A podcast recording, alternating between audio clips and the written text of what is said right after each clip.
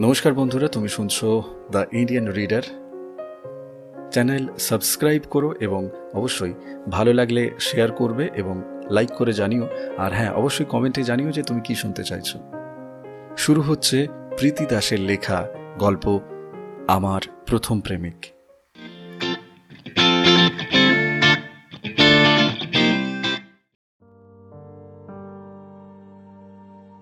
আমি তখন অষ্টম শ্রেণির ছাত্রী। আমাদের পাশের বাড়িতে ভাড়া এলো। তিনজনের এক ছোট্ট পরিবার। বাবা, মা আর একটি পাঁচ, ছয় বছরের ছেলে। কয়েকদিনের মধ্যে ছেলেটির সাথে আমার ভালোই সখ্যতা হলো। ছেলেটির নাম ছিল সৌমেন। রোজ স্কুল থেকে ফিরে বিকেল বেলায় তার সাথে ছাদে গল্প করতাম। আমার এক দাদা ছিল, কিন্তু কোনো ভাই ছিল না। দাদার দাদাগিরি শোয়ে শোয়ে মনে বড় স্বাদ জেগেছিল একটা ছোট ভাই বা বোনের। সৌমেন আশায় সে স্বাদ আমার পূর্ণ হলো। ধীরে ধীরে সে আমাদের পরিবারের অংশ হয়ে উঠেছিল। সৌমেন ভালো নাচতে পারত। সুযোগ পেলেই সে আমাকে ঝুনঝুন ময়না নাচনা, মোমের পুতুল, মোমের দেশের মেয়ে প্রভৃতি গানে নাচ করে দেখাতো। কখনো আবার সে আমাকে রূপকথার রাজকন্যার গল্প বলতো। আমি ছিলাম তার গুণমুগ্ধ দর্শক ও শ্রোতা। আমার অলস বিকালগুলো সে তার নাচে, গল্পে, নাটকে ভরিয়ে তুলত।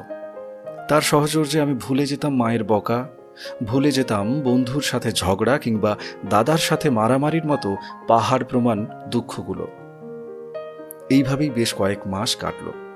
একদিন সকালবেলা স্কুল যাওয়ার সময় ও দৌড়ে এসে আমাকে এক টুকরো ভাঁজ করা কাগজ ধরিয়ে দিয়ে বলল, টুলি দিদি, আমি স্কুল যাওয়ার পরে তুমি পড়বে। সামনের দুটো দাঁত পড়ে যাওয়ার কারণেই হোক বা অন্য কোনো কারণে, সোমেন একটু তোতলা কথা বলতো। আমার ডাকনাম তুলি। কিন্তু ও উচ্চারণ করতো টুলি।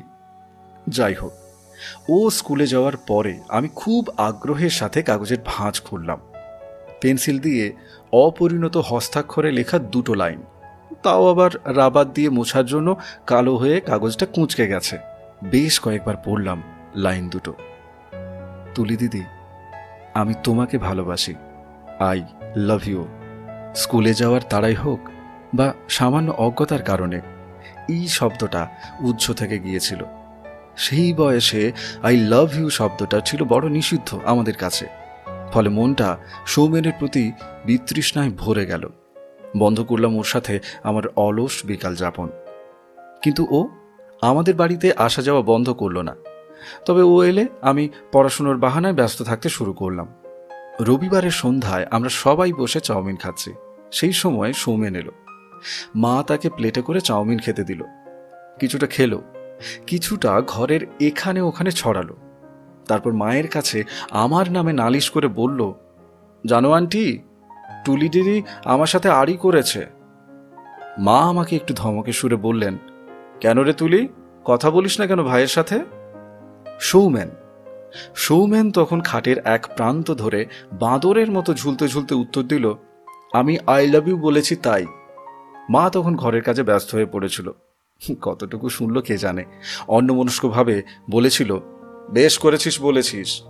এবার সৌমেন আস্পর্ধা পেয়ে পিঠের দিক থেকে মায়ের গলা জড়িয়ে ধরে পিঠের উপর দোল খেতে খেতে ফোকলা দাঁত বার করে বলল, আন্টি আন্টি, আমি টুলি দিদিকে বিয়ে করব।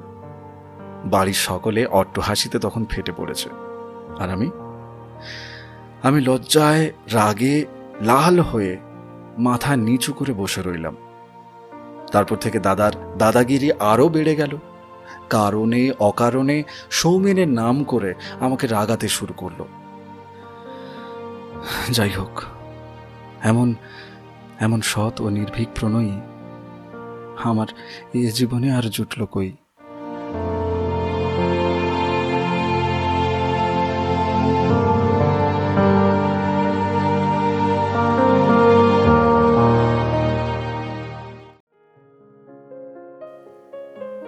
শুনছিলে প্রীতি দাসের লেখা আমার প্রথম প্রেমিক। কেমন লাগল অবশ্যই আমাকে জানিও কমেন্ট করে। আর হ্যাঁ যদি তোমার কোনো গল্প শুনতে ইচ্ছে করে, সেই গল্পটা তুমি লিখতে পারো। বা তুমি সেই গল্পটা আমাকে হোয়াটসঅ্যাপ করতে পারো nine zero seven three, nine double zero, one two জিরোতে। এছাড়াও ফেসবুকে পেজ আছে, দ্য ইন্ডিয়ান রিডার, সেখানে তুমি ফলো করতে পারো। সেখানে আমি একটা নতুন সিরিজ শুরু করেছি, অনেক কথা বলার ছিল, যেখানে আমরা আমাদের না বলা কথাগুলোকে শেয়ার করছি। ফেসবুকে, দ্য ইন্ডিয়ান রিডার পেজে। ভালো থেকো, ভালো রেখো এবং অবশ্যই দেশকে ভালোবেসো। জয় ভারত।